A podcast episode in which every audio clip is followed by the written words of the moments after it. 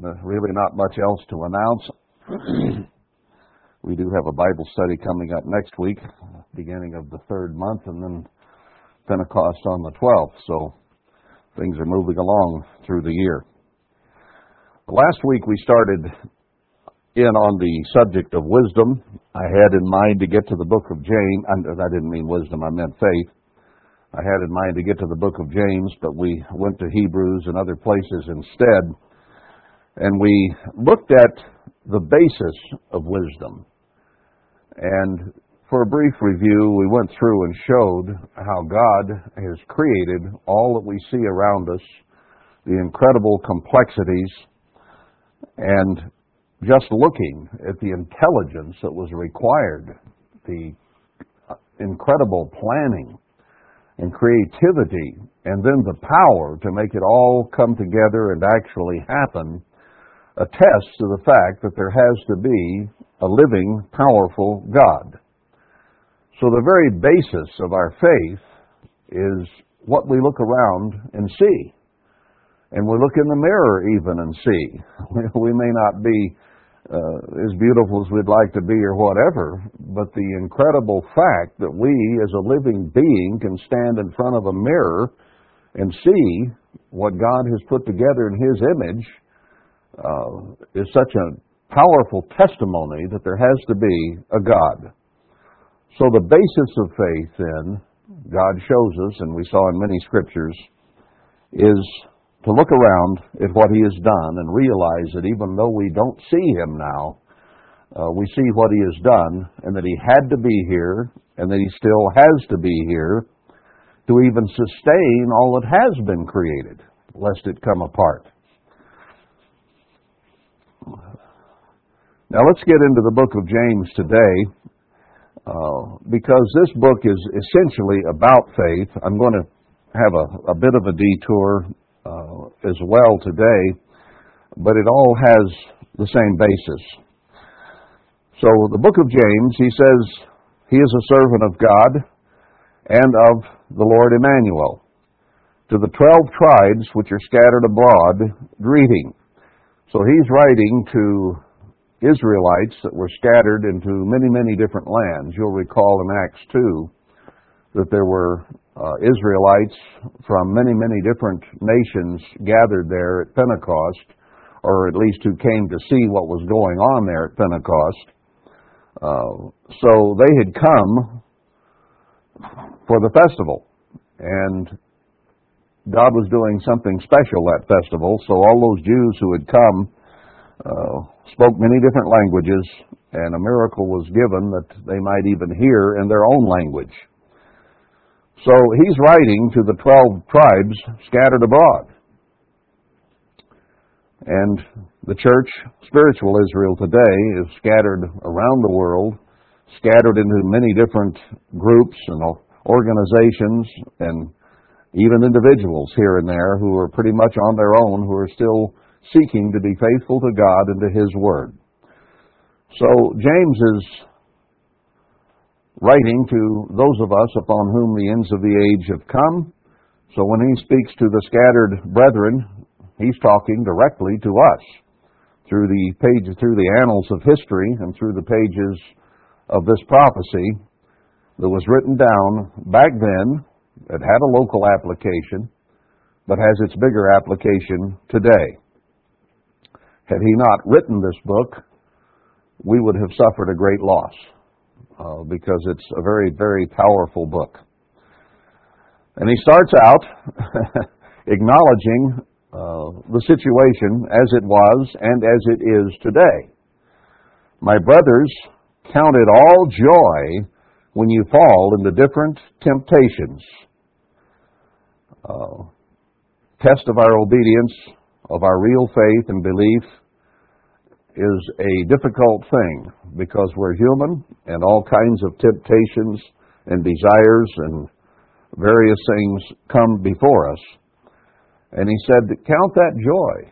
Now, to you and me, when we're trying to do what's right, temptation is a very difficult thing that we certainly don't like. But he says to count it as joy when you have these trials, these tests, these temptations, knowing this, and here's why that the trying of your faith works patience. So things will come along that will make us question, and that's really the topic here in this book, that will make us question even our own faith in God. Things will get so bad around us, in us, that would make us even question whether there is a God and whether He cares for us. Now, it's easy to get sidetracked to that point where you become insecure and you begin to question and you begin perhaps to doubt even. Now, that's why I started out showing last week that the basis of faith is to be able to go out and look at what you can see in the daytime and at night at what God has done and reaffirm that there had to be a creator. And if there is a creator who made us in his image, then he cared enough to so carefully design us, so so complexly, and to give us a purpose and a reason for being here on this earth for this short period of time we're here, and that is eternity in his kingdom of peace and happiness.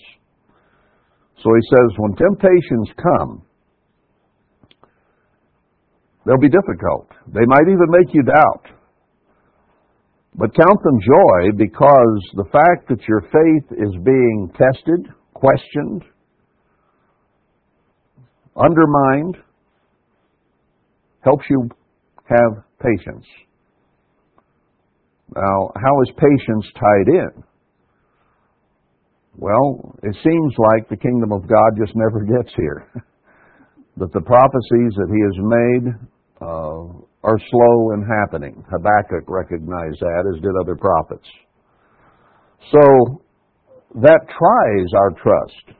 That makes us at sometimes perhaps even begin to question our trust in God, is because it happened, hasn't happened now when we wanted it.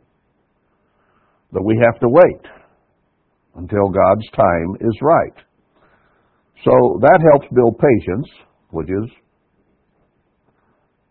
an attribute of God that we need to have. So he says in Matthew 24, did not Christ, those who endure to the end, who don't give up, who don't question, who don't doubt, who have firmly in mind where they're headed, and they know that God is doing his best to get them there. So they endure patiently, waiting. Then he explains it a little more. But let patience have her perfect work. Don't be impatient while you wait, but let the development of patience through temptations and trials have a perfect work uh, and entire, wanting nothing. So trials, troubles, tribulations, accepting them with equanimity, with joy, with realization that it's for our spiritual benefit that these things happen around us and to us, so that we can become mature, lacking nothing. Now he ties another attribute in here in verse 5. If any man of you, or any of you, uh, lack wisdom, let him ask of God that gives to all men liberally and upbraids not, and it shall be given him. Now, why did he bring wisdom in here? He's opening up about faith and about trials and troubles and having patience uh, so that we can wait until that faith is warranted, that the things that we have been trusting and waiting for actually do happen. Now we're going to examine wisdom here in the light of this because since we examined the very basis of faith last week, today we'll examine the basis of wisdom because they are inexorably tied together, faith and wisdom. Now, wisdom essentially means the knowledge or understanding to live correctly, to live right to manage your life in a godly way, is what wisdom really is.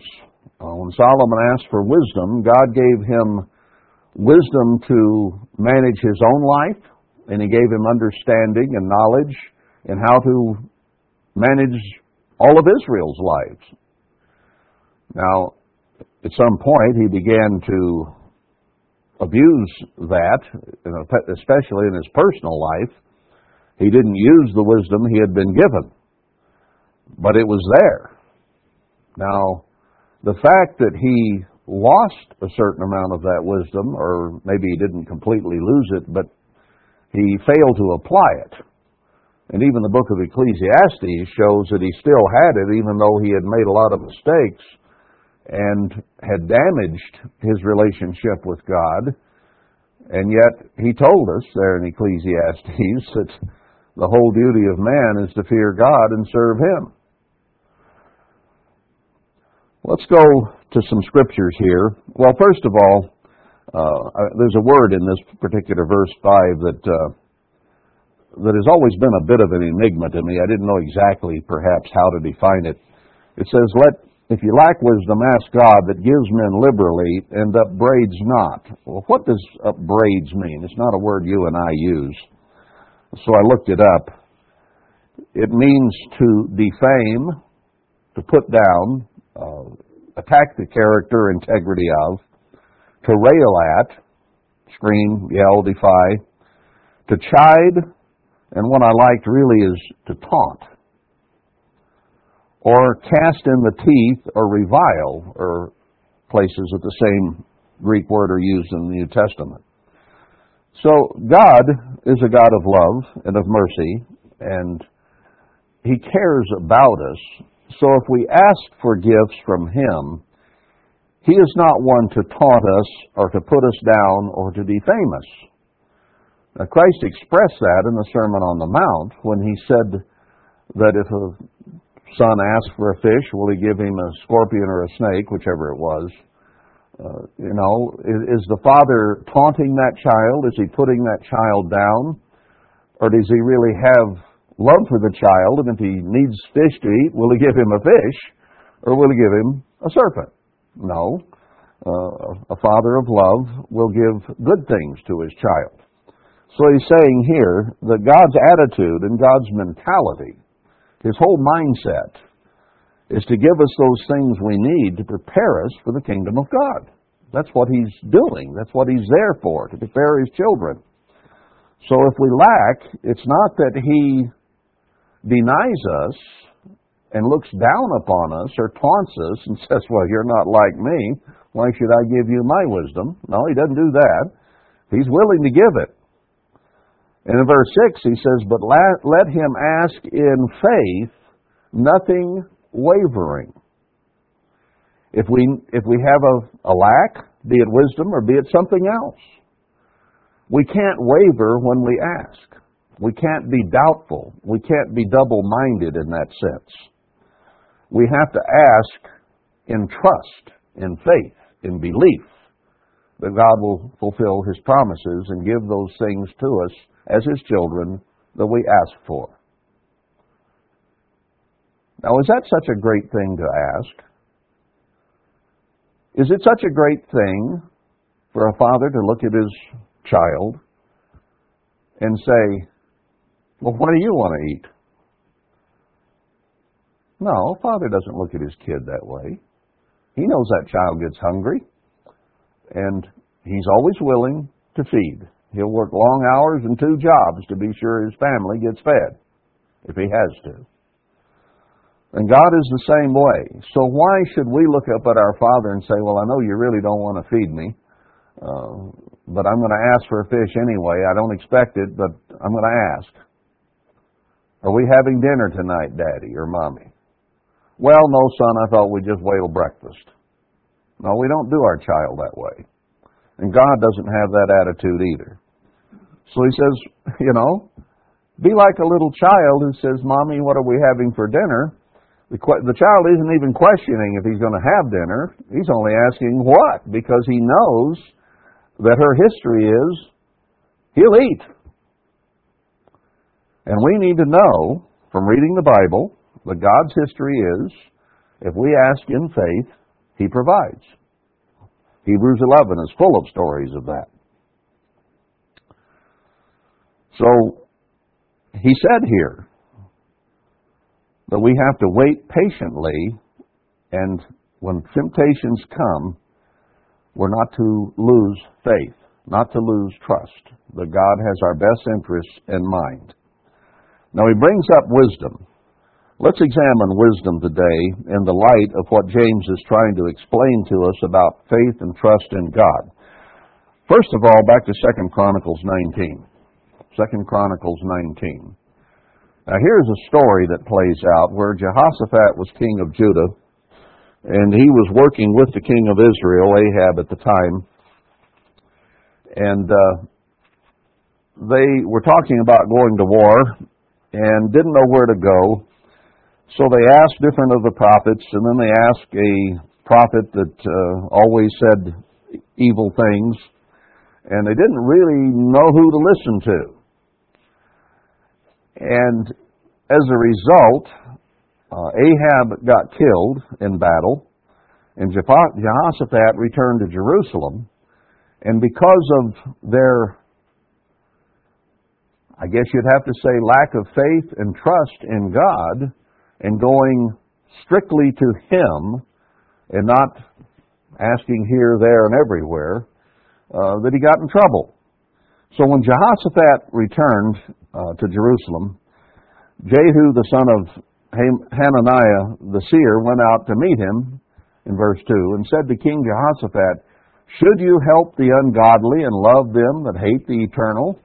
Why are you working with an ungodly king and with ungodly prophets, in a sense, or I mean in a uh, in a nutshell? Therefore is wrath upon you from before the eternal. So he says, what you did here uh, was not entirely right. In fact, some of it was wrong, and God's angry with you. Nevertheless, now here's something to encourage us. Nevertheless, even though God's angry, there are good things found in you, in that you have taken away the groves out of the land, and have prepared your heart to seek God. So he says, Jehoshaphat, you've made some mistakes. God's not happy with this last deal, uh, but there are some redeeming factors here. And they are this. You've gotten rid of the idol worship, and you've prepared your heart to seek God.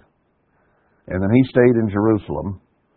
Uh, and into verse 4 brought them back to the eternal God of their fathers. Now that's an important thing, is that a leader turn the hearts to their fathers. Don't we read that in the end of Malachi? And he set judges in the land throughout all the fenced cities of Judah, city by city. And not only did he put judges or magistrates there, he said to them, Take heed. Be careful. Think what you do. For you judge not for man, but for the eternal who is with you in the judgment. In other words, he's telling them to be circumspect, maybe have a certain amount of fear, heed, and indicates some nervousness, some concern. And then he says in verse 7 very clearly, Wherefore now let the fear of the eternal be upon you. Not only take heed, not only think, but in addition to that, let fear come upon you of the eternal. Take heed and do it. For there is no iniquity with the eternal our God, nor respect of persons, nor taking of gifts. So he said, You're to be like God, and you're to have these same characteristics God has. Don't have any iniquity. Don't respect people in your judgments, and don't take gifts that pervert the heart.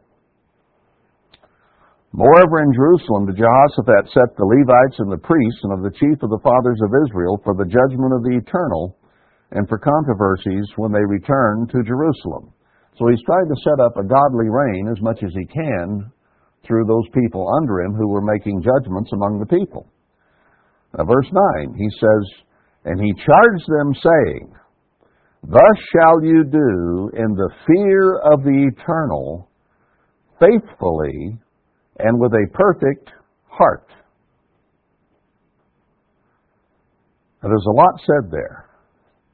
All the judgments you make, do it always with fear that the one who is not a respecter of persons, that is not a taker of gifts, that is fair, that is always just, always realize he's there second guessing any decisions you make. And you just saw Ahab die in battle. Think about that. Have some fear of God. Faithfully. What is faithfulness? What's the root word of faithfully? Root word is faith. In great confidence, in great trust, that if you do these things the way God says, your judgments will turn out good because you trusted God and followed Him. And with a perfect heart. Not uh, selfishly, but with your heart right. So faith and faithfulness and fear and the right kind of heart go hand in hand in making wise judgments in dealing with ourselves and with other people.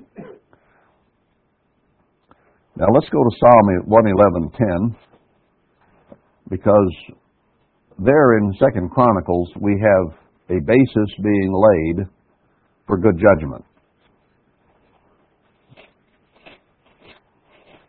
And Jehoshaphat certainly instructed truly there. Now let's go to Psalm 111 and verse 10. The fear of the eternal is the beginning of wisdom. A good understanding have all they that do his commandments, his praise endures forever. So wisdom and understanding are pretty much synonymous. Understanding how things work, understanding people, understanding God's way, and what needs to be done to promote the things of God. But the very basis of wisdom, just as we examine the basis of faith being the things that God has made, the basis of wisdom then is fear of the one who made those things that we trust in in faith because we see the things he's done. Fearing the Creator is where you begin to get wisdom. If you don't have a healthy respect, fear of God, then you have no basis for wisdom for understanding. It's just not there. Let's see that in Isaiah 62.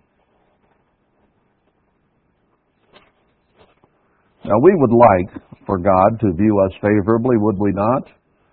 We would like to please Him who holds the keys of life and death eternally. We want to live in the light of His grace. We want to walk in His blessings. We have not been in this period of time in the church, but we want that to be restored. So let's go to Isaiah 66 and begin in verse 1. Thus says the Eternal The heaven is my throne, and the earth is my footstool. Now, the heavens and the earth are what He created. So it is on the basis of those things that he addresses us here. Look at what I've made my throne, the heavens, the earth. Where is the house that you build to me, and where is the place of my rest? What can you do for me? We can't really do anything for God. He does for us. Now, a child can't do much for his parents, a little child. He's just there, and he has needs, and the parents take care of that child. God says, For all these things has my hand made, and all these things have been, says the Eternal. There's nothing you can do for me. I've had my own house. I have my own throne. I have everything I need right here. The rest of this I created for you. So what are you going to do for me? But to this man will I look, even to him that is poor and of a contrite spirit, the words of Christ in Matthew 5, and trembles at my word. That's fear. Trembling at his word. Now he says, if you want to please me, if you want me to bless you, then you need to have low esteem for your spiritual state, have a contrite heart, one that is recognizing what it is that is deceitful and desperately wicked, and be willing to change that to the way God wants our heart to be, and tremble when you read my words. Be afraid to cross his words. Be afraid to break them. Now, didn't we read already that fear of God is the beginning of wisdom? And here he says that trembling at his word is the basis for our relationship with him. To be afraid to cross what he has said is the way to live. So there's the very basis of wisdom. Let's pick it up in a few more places and perhaps we'll understand better as we go. This isn't a great mystery, I don't suppose. It's just one of these basic things that we need to grasp, understand, and learn to live by. Job 28. And here I'll just read verse 28 of Job 28. And the man he said, Behold, the fear of the eternal, that is wisdom. And to depart from evil is understanding. So wisdom and understanding are used here again in the same verse to show that the fear of the eternal is wisdom. Now in Psalm we read that the beginning of wisdom is the fear of the eternal. Here it's put a little bit different, differently and perhaps more inclusively. Fearing God is wisdom. and to depart from evil, which is evil is anything contrary to God's word. Then you have understanding. So, if that which God has created around us is the basis of faith, then the basis of wisdom and understanding is the words that God has given us. So he gave us two very important testimonies that he is there and that he rewards those who faithfully serve him. One is the creation around us, so that we might understand a God that we cannot see. The other is the words of this book, which give us wisdom and understanding if we fear them and keep them. A lot of people have read them, but not applied them to their lives. But hearers and not doers don't get it with God. So, if you want wisdom and understanding, you fear the one who created what you see around you. You go to his words and you read them and you fear before them and conduct your life accordingly. Anything short of that's going to lead you to trouble. Let's go into the Psalms and read just a few more instances of, of this type of statement. Psalm 19.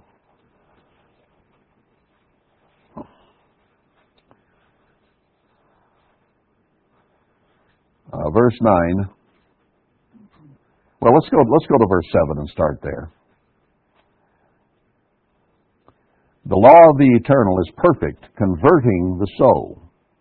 Our souls need converting because we are evil and deceitful and desperately wicked to the core. So we need converted from that to peace and love and happiness and joy and commandment keeping. Uh, the testimony of the eternal is sure, making wise the simple. So you have a lot of people on earth today who are simple minded and they don't understand the connection between man and God and peaceful, happy life as opposed to the kind of life you see all around the earth today. The statutes of the eternal are right, rejoicing the heart. We find joy and happiness when we're obeying God and living according to His ways. The commandment of the eternal is pure, enlightening the eyes, letting us see, letting us understand how to walk, how to act. The fear of the eternal is clean, enduring forever. Now, we like cleanliness, don't we? We cleanse our bodies, we cleanse our food, we clean our houses, occasionally we clean our cars. We clean our minds, do we not? I don't know whether that's occasional or not. It needs to be moment to moment. It's clean, enduring forever. There's no filth, there's no badness there. Fearing God is always a proper, clean, good way to go. The judgments of the eternal are true and righteous altogether. So fearing God leads to cleanliness of mind and life. Chapter 34.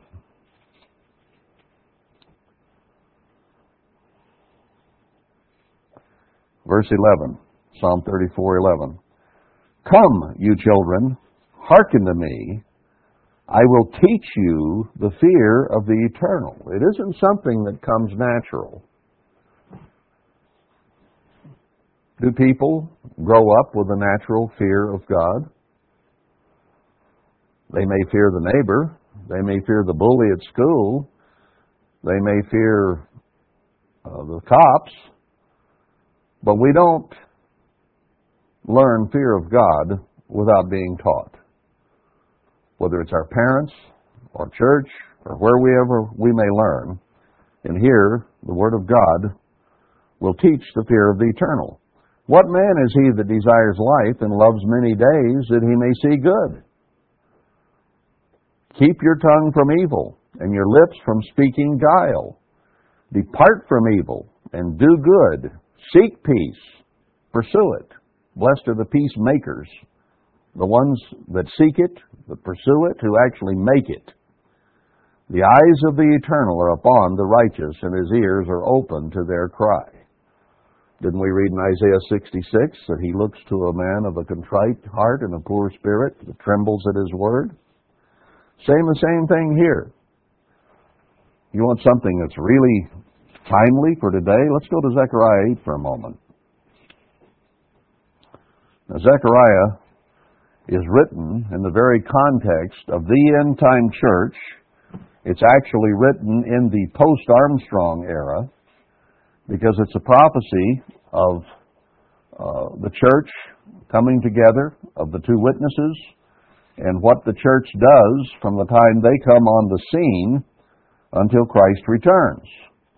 So if there's anything timely in the Bible, well, of course, Daniel and Revelation and all those are timely as well, but this dates itself as being right now, after Armstrongism, and as we are in this period of time that you and I are living in today. That's the whole context of Zechariah 1 through 8, where we are right here. Let's go down to verse 16. These are the things that you shall do. Right now. This is written to you and me right now. Speak you every man the truth to his neighbor. Are we in a period of time right now where neighbors lie to each other? I think we witness that. Execute the judgment of truth and peace in your gates. We got two gates right down here coming into the property. We're supposed to be executing truth and peace in our gates. Have we accomplished that? Or do we have a problem there? Now he continues on. This is very, very personal and this is very timely and right now. Let none of you imagine, imagine evil in your hearts against his neighbor. I think I read a passage not long ago, and it's in Proverbs 6 among other places, I think, where God hates, despises evil imaginations. Now, do we have a what's the word I'm looking for? Plethora comes to mind. It's not the one I wanted. Do we have a an epidemic? I guess would be a good word to use here of people imagining evil against each other, against their neighbors. Evil imaginations, something God hates as an abomination, is when we imagine evil. Now, that doesn't mean that we can't have scenarios or fantasies or imaginations, but they have to be in the light of Philippians 4 8, which are toward truth and peace and righteousness and holiness and patience and love, not fantasies or accusations or imaginations of evil. When we look at people and we say, I, I think that person's evil. And here's why I think they're evil. Here's what I think they're thinking. You don't know what they're thinking. We can impute motives to people. We can bring about all kinds of imagined evils. Now, when you imagine evil against anyone, you are creating an abomination before God. Pure and simple in His own words. We're not done yet. And love no false oath. People will swear up and down that what they're saying is true, and they don't have any idea whether it's true or not. It's supposition, it's imagination, it's speculation, and it may be totally false. Have we seen any of that around us and in us? This isn't a time for any of us to be self righteous.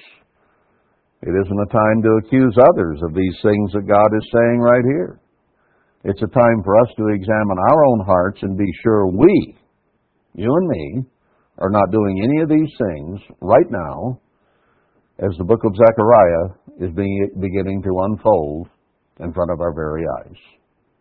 These are the things God warns us about and says, These things shall you do, and these things you shall not do.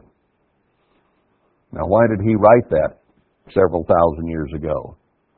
Because he knew it would be happening today. As we sit here in this room or listen on the telephone, God knew these things would be happening. And that's why he gives a warning. Now, if he understands and knows that something won't be happening at any particular time, then he wouldn't say that it would be. But when he, when he warns, he knows there's a reason for that warning. That those things will be going on. Now, if we want the feast, the fast of the fourth, the fifth, the seventh, the tenth month to turn into gladness and cheerful feasts, then we need to love the truth and peace, as it says down in verse 19. Now there's wisdom. Do we fear God enough that when He writes something like this to you and me that applies right now, not just to the world at large or to the church at large, it, it is written to you and me right now. Now, do we have the beginning of wisdom? Will we fear God and refrain from doing what He says not to do and do what He says to do? It's up to us.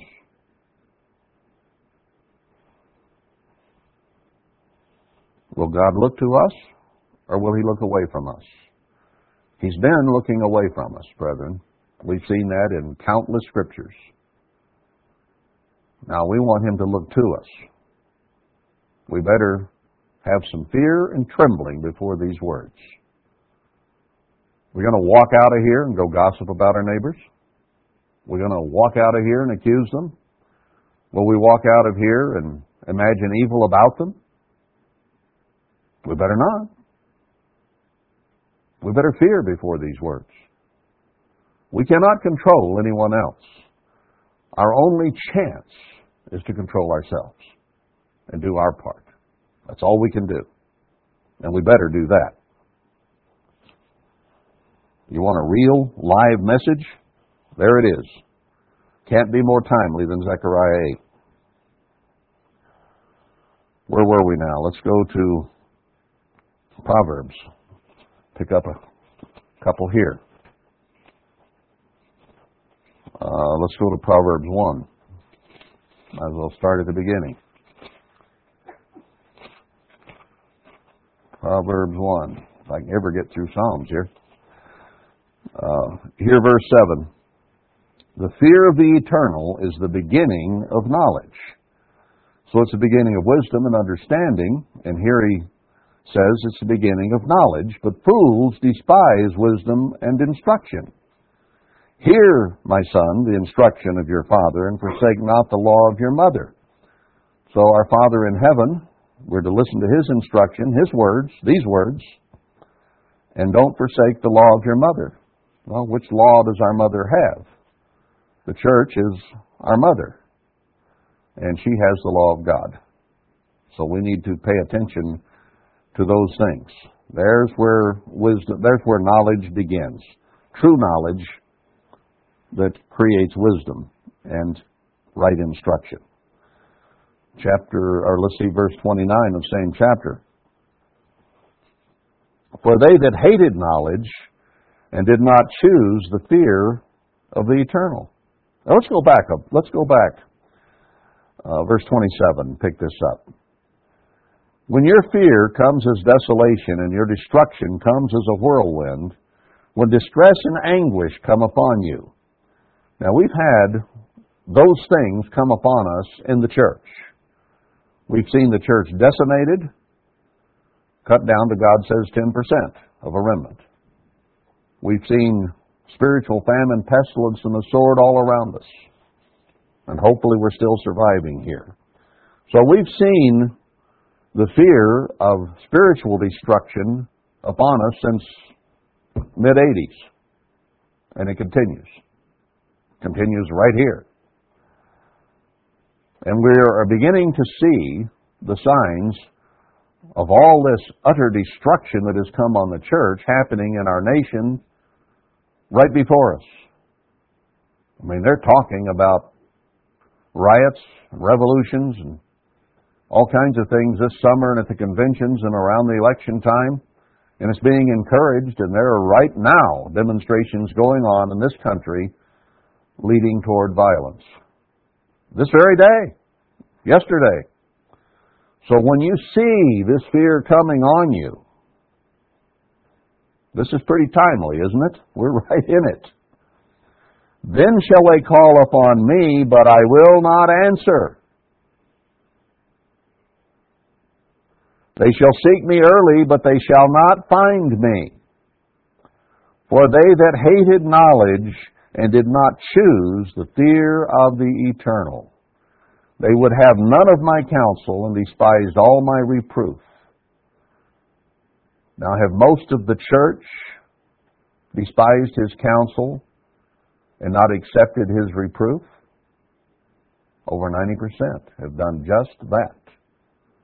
He says only a 10% remnant is being faithful. Therefore shall they eat of the fruit of their own way and be filled with their own devices. For the turning away of the simple shall slay them, and the prosperity of fools shall destroy them. But whoso hearkens to me shall dwell safely, and shall be quiet from fear of evil.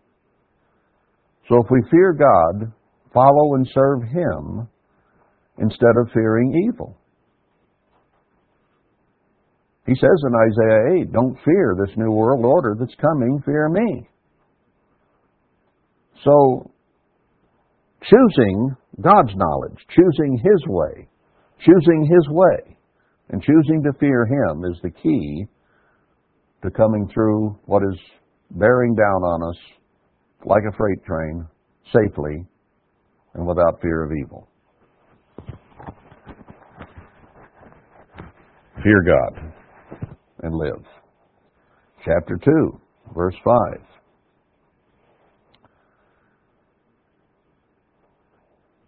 Uh, if you seek evil like you would seek hidden treasures, then shall you understand the fear of the eternal and find the knowledge of God. It doesn't come easily. Uh, is it easy to dig the plan of God out of this book? A lot of people have tried over the centuries.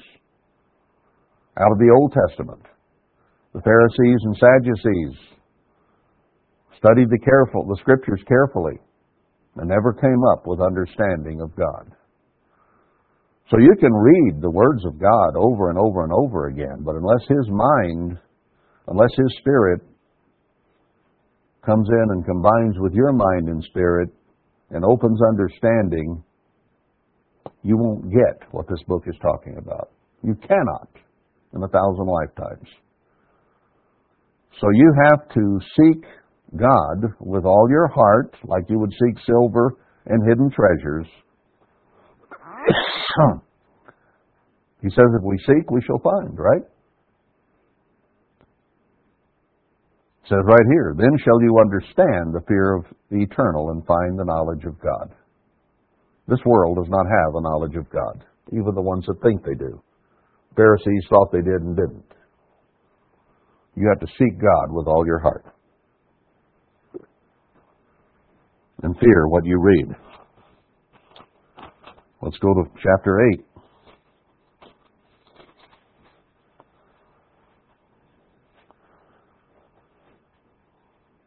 Uh, let's pick it up in verse 10. Receive my instruction and not silver, and knowledge rather than choice gold. Which is going to do us more good in the long run? Silver and gold, or knowledge and understanding of God? There's no comparison. Now we need, we will use some silver and gold to build the temple. The silver and the gold is God's, and He says to His church in the book of Haggai that it is His, but it is to be used to do His work. But Haggai, for the most part, talks about following, serving, obeying, working for God. It only mentions silver and gold once. The rest of the book about is serving God. For wisdom is better than rubies, and all the things that may be desired are not to be compared to it. so is wisdom important? Better than silver and gold, better than rubies, better than anything that we might consider precious on this earth, and they're not even to be compared. I, wisdom, dwell with prudence and find out knowledge of clever inventions. The fear of the eternal is to hate evil, pride, and arrogancy, and the evil way, and the presumptuous mouth do I hate. Now, there again, Christ is basically just quoting from this verse in Matthew 5 when he talked about the attitudes we ought to have contrite, poor in spirit, trying to find and make a way to peace and to hate pride, arrogancy, evil, and a blabbery mouth that gossips about its neighbors. Counsel is mine and sound wisdom. I am understanding. I have strength. By me kings reign and princes decree justice. By me princes rule and nobles, even all the judges of the earth. I love them that love me, and those that seek me early shall find me. So it's using wisdom personified, and it's speaking of God ultimately, because He is the source of all wisdom and understanding, and He lives in a peaceful kingdom. Now, His kingdom was not peaceful for a while, and His throne is not entirely peaceable even yet today, because Satan, the accuser of the brethren, goes before His throne and accuses us daily. And God does not like that. But He has devised a way to end that and to bring peace to His kingdom. He's going to chain Satan the devil so that he cannot influence anybody. And those who choose to follow Him, understand Him, and live their lives in the peace of God will be made eternal. And those who will not will be burned up in fire, so peace will reign. That's just the way it's going to be. God will have peace. He is a peacemaker, and He will do whatever is necessary to have peace. And He's going to do it right here. He says there in Haggai, In this place will I make peace. Now, He's told us He's going to purge rebels. He's told us that He's going to put some into tribulation, but He will have peace in His end time remnant church. It's going to happen. And I want you and I, and everyone who will heed, to be part of that. Because God is going to create it. He said so. It's going to happen. Chapter 9, verse 10.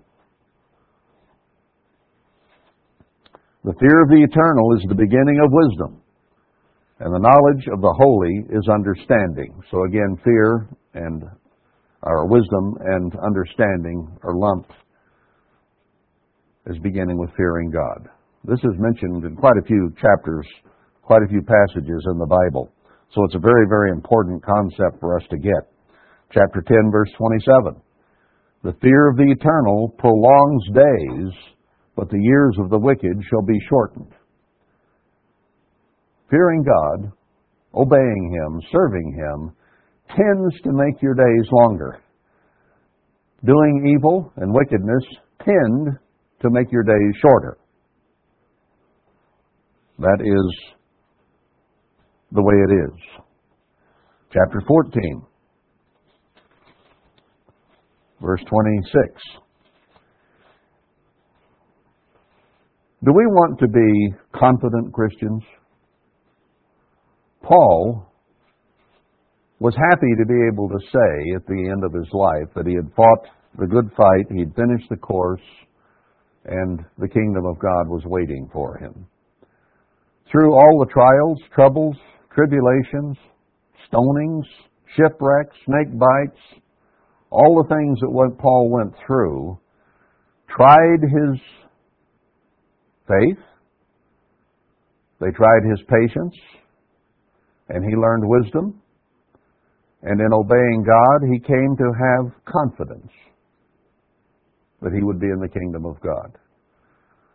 Now, you and I still have doubts, concerns, fears, worries, that the things we let go through our minds, that the things we do, could cost us eternal life. So we have a certain amount of queasiness, a certain amount of lack of confidence or wavering that it's going to happen chapter 14, verse 26. In the fear of the eternal is strong confidence.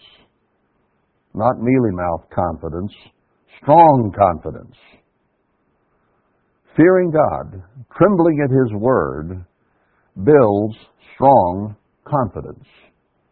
Faith, absolute trust, absolute belief that God will save us from our wretchedness. Didn't James say there in verse 6 that if we waver, he won't do anything for us? We have to come to be confident. And that confidence comes through fearing God and doing what He says. Now, when you do what God says, you're automatically going to have more confidence that His purpose for you will work out properly. And when you fail at it, and you're weak, and give in to temptation, then your confidence is rattled and shaken. You're hoping God will forgive. You're begging for mercy. You're, you're praying for patience.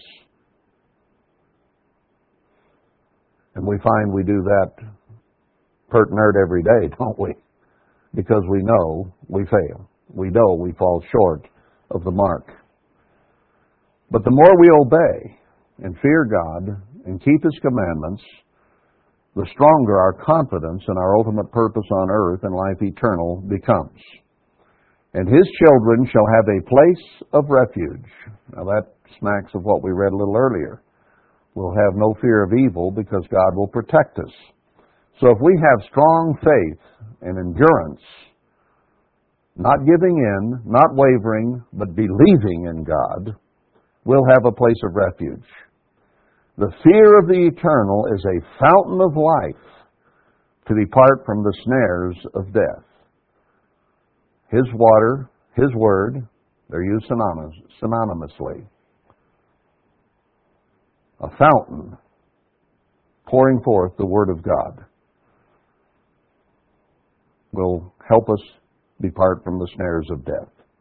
You go out on the desert, you don't have a fountain or an oasis or a source of water, you die. And spiritually, if you don't look to the source, the fountain, the words of God, you'll die. But fearing God and trembling before His word is a fountain of life that leads to life. Chapter 15, verse 16 here.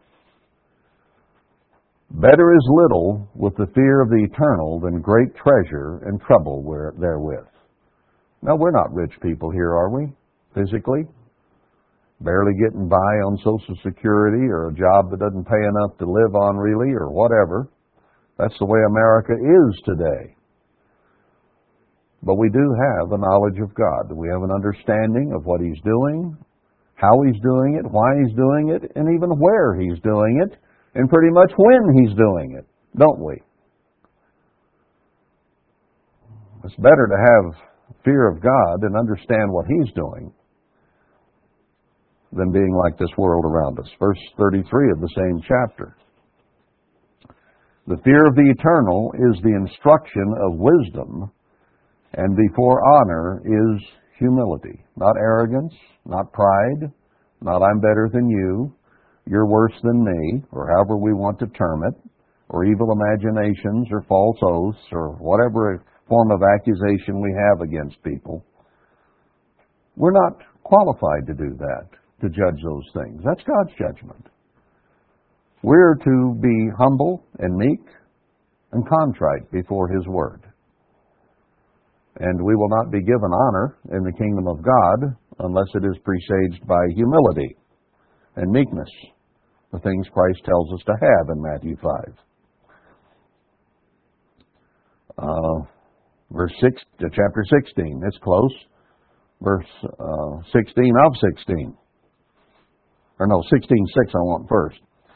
By mercy and truth, iniquity is purged, and by the fear of the eternal, men depart from evil.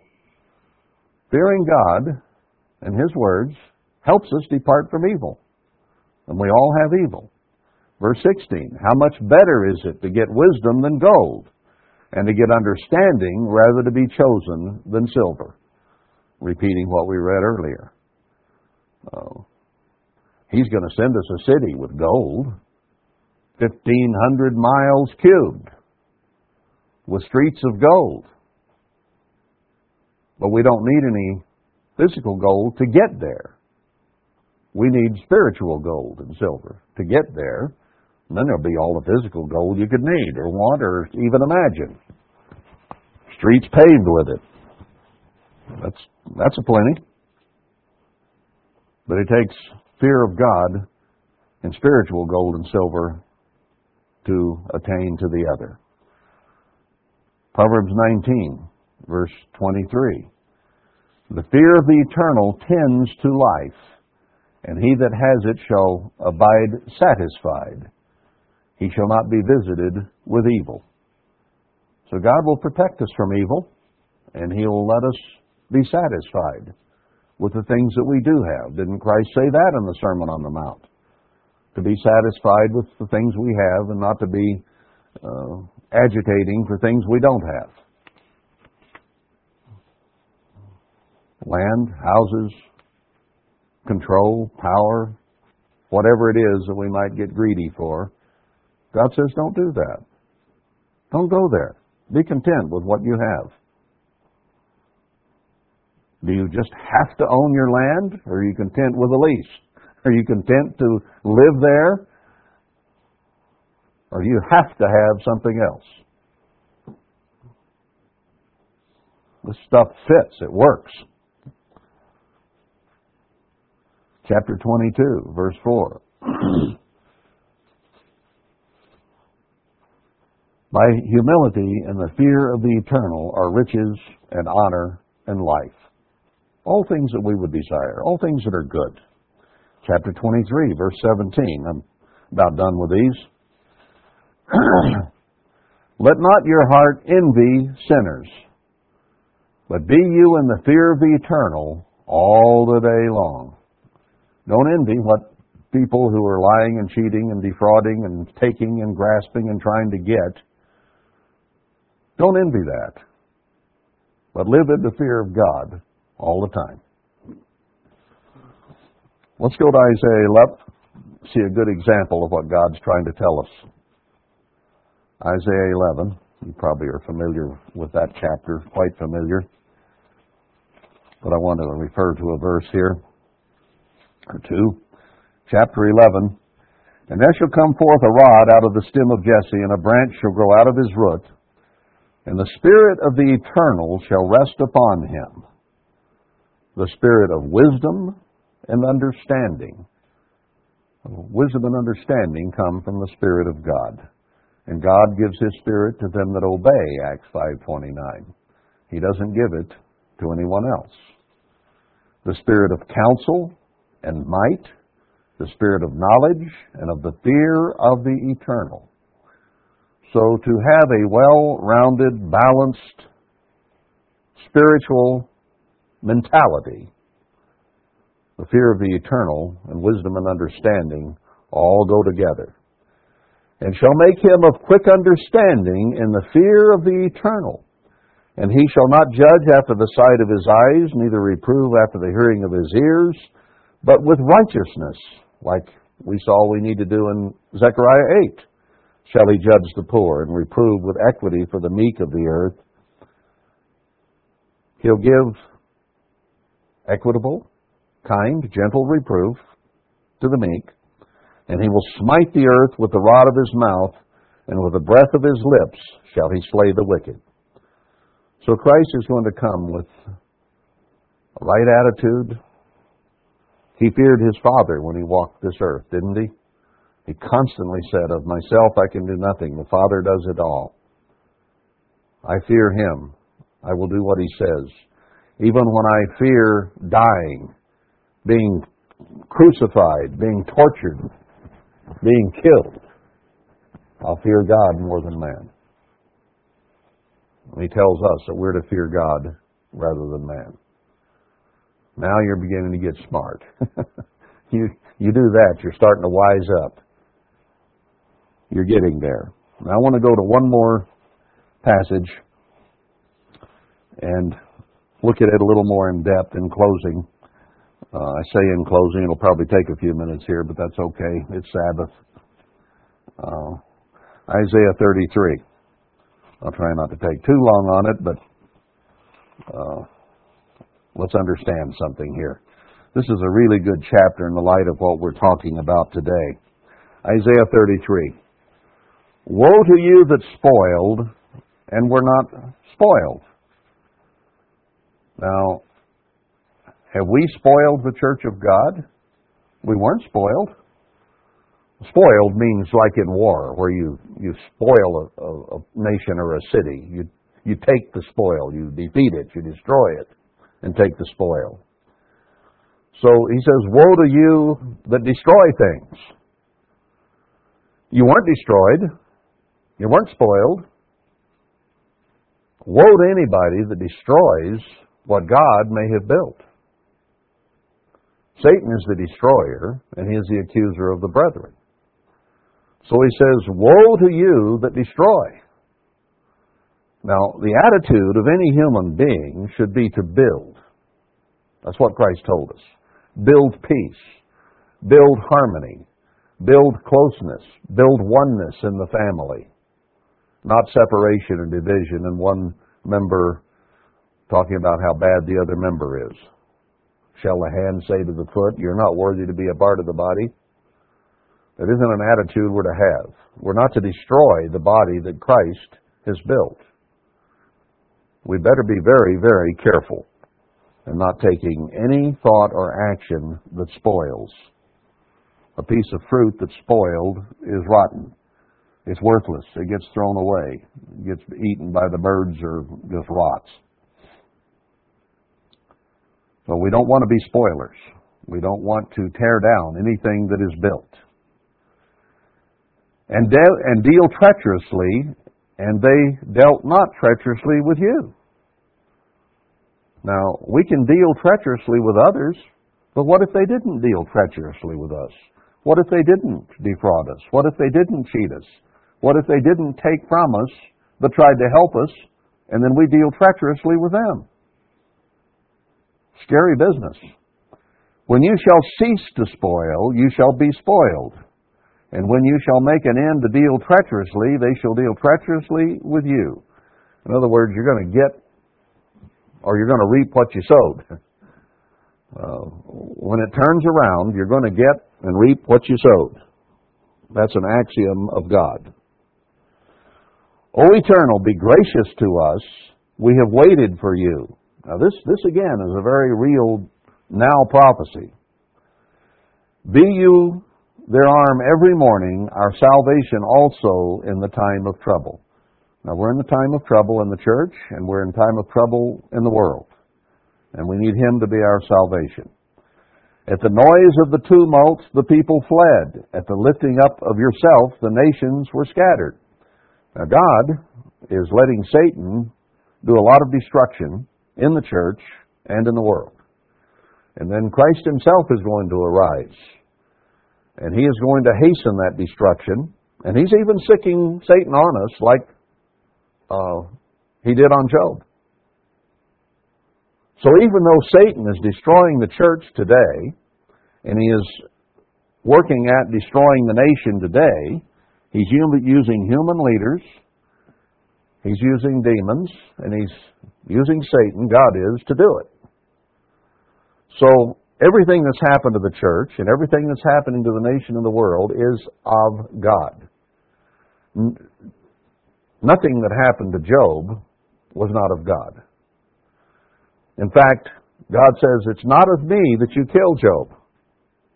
Don't you do it. Now, it is of me that you kill his kids and take his flocks and herds, give him boils, Make his wife tell him, curse God and die? Turn her against him? Everything that happened, the evil to Job, God was behind. He sicks Satan on Job. But he says, It's not my will that you kill him. You don't do that. Satan didn't. So, what we see happening in the church and in the world is of God and people are going to run scared.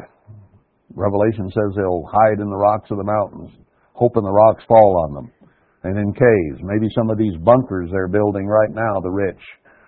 They're going to get down there and they're not going to get along with each other, and they're going to start running out of stuff, and there's still going to be evil going on, and they can't come out three or four or six months later like they hoped. And they may be crying for those bunkers that they built to cave in on them. Who knows? And your spoil, verse 4, shall be gathered like the gathering of the caterpillar, and as the running to and fro of locusts shall he run upon them. So, like a locust plague, God says, trouble is going to come on the world. The eternal is exalted, for he dwells on high. He has filled Zion with judgment and righteousness. So he's going to get after the whole world, but he's going to fill one place, Zion, with judgment and righteousness. Peace will he make there. Haggai. And wisdom and knowledge shall be the stability of your times. Wisdom and knowledge will be what give us stability. Fearing God, keeping His commandments, having knowledge of Him and doing what He says will give us stability during this horrid time and strength of salvation, confidence. The fear of the eternal is his treasure. He treasures us fearing him and beginning to learn wisdom and understanding so that we can have stability during these tough times that are already upon us spiritually and are upon, coming upon the nation and the world physically. There's where stability comes. Behold, their valiant ones shall cry without. The ambassadors of peace shall weep bitterly. There won't be any. The highways lie, lie waste. The wayfaring man ceases. No travel. Afraid to go anywhere. Get killed if you do. He has broken the covenant. He has despised the cities. He regards no man. God is going to come down hard. He hates cities anyway. The earth mourns and languishes. Lebanon is ashamed and hacked down. Sharon is like a wilderness, and Bashan and Carmel shake off their fruits. I could have tied that in with that sermon on uh, the harvest time being the time that the fruits are shaken off, that the destruction comes. Now, when the fruits are being shaken off, will I rise, says the Eternal. Now will I be exalted. Now will I lift up myself. God has been sitting in the background. He's been holding back. He's been waiting.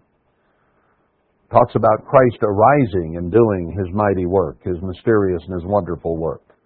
So they've been sitting back, watching, letting Satan do his thing.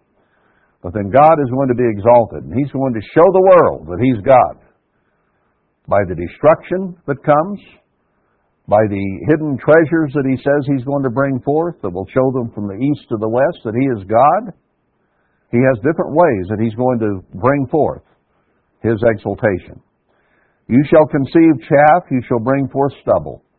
Your breath as fire shall devour you. Anything you do is going to end up in your destruction, he says, speaking of the world.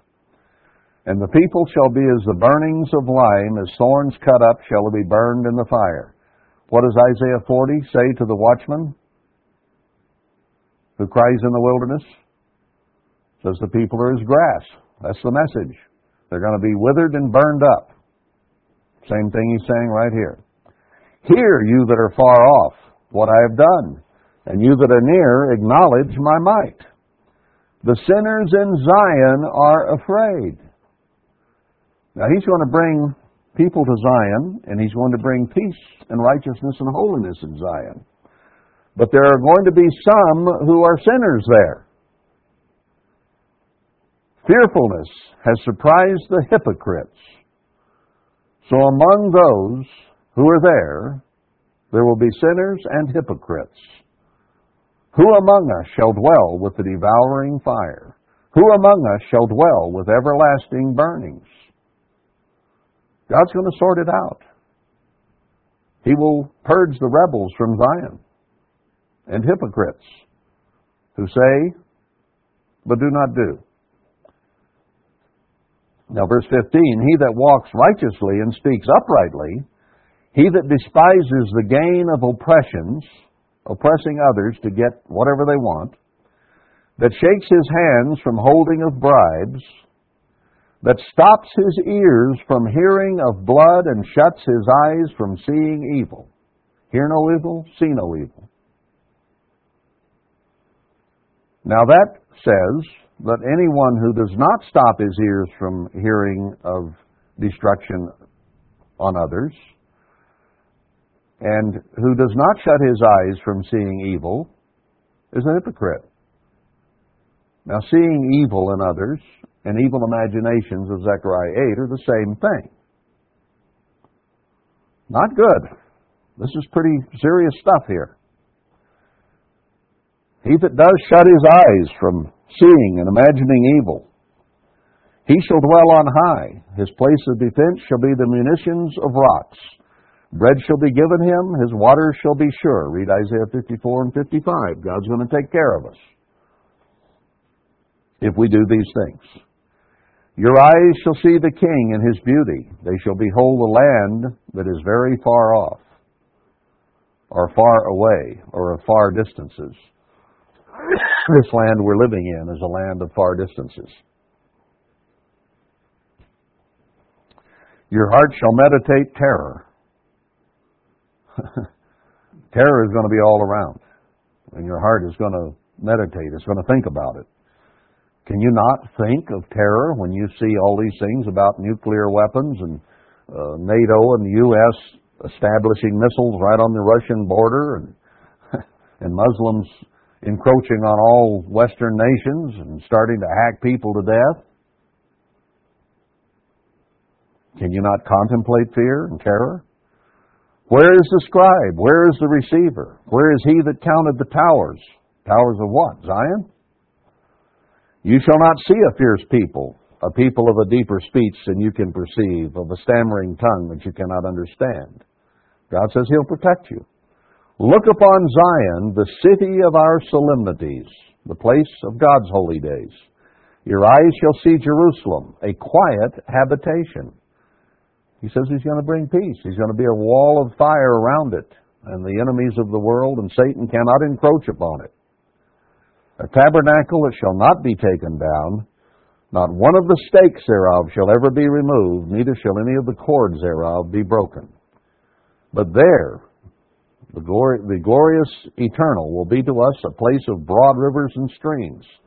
So this morphs from his protection of his people in the end time and putting a wall of fire around them to the time when the Father and the Son will rule on the earth in the millennium, and that peace will then become not just in Zion, but worldwide. Broad rivers and streams, wherein shall go no galley with oars, neither shall gallant ship pass thereby. That means no warships. Oars were used in warships to make them fast. For the eternal is our judge, the eternal is our lawgiver, the eternal is our king. He will save us. Now, is the fear of the eternal the beginning of wisdom or not? Your tacklings are loosed. They could not well strengthen their mast. They could not spread the sail. Then is the prey of a great spoil divided. The lame take the prey. In other words, all these warships and machines and things of mass destruction that man has will be like a ship with a loose sail. It can't go anywhere, it can't do anything. And the inhabitants shall not say, I am sick. The people that dwell therein shall be forgiven their iniquity. Now let's recap James 1 a little bit, verse 5 and 6, where he tells us if we lack wisdom, that we are to ask God for it and to ask in confidence, not wavering,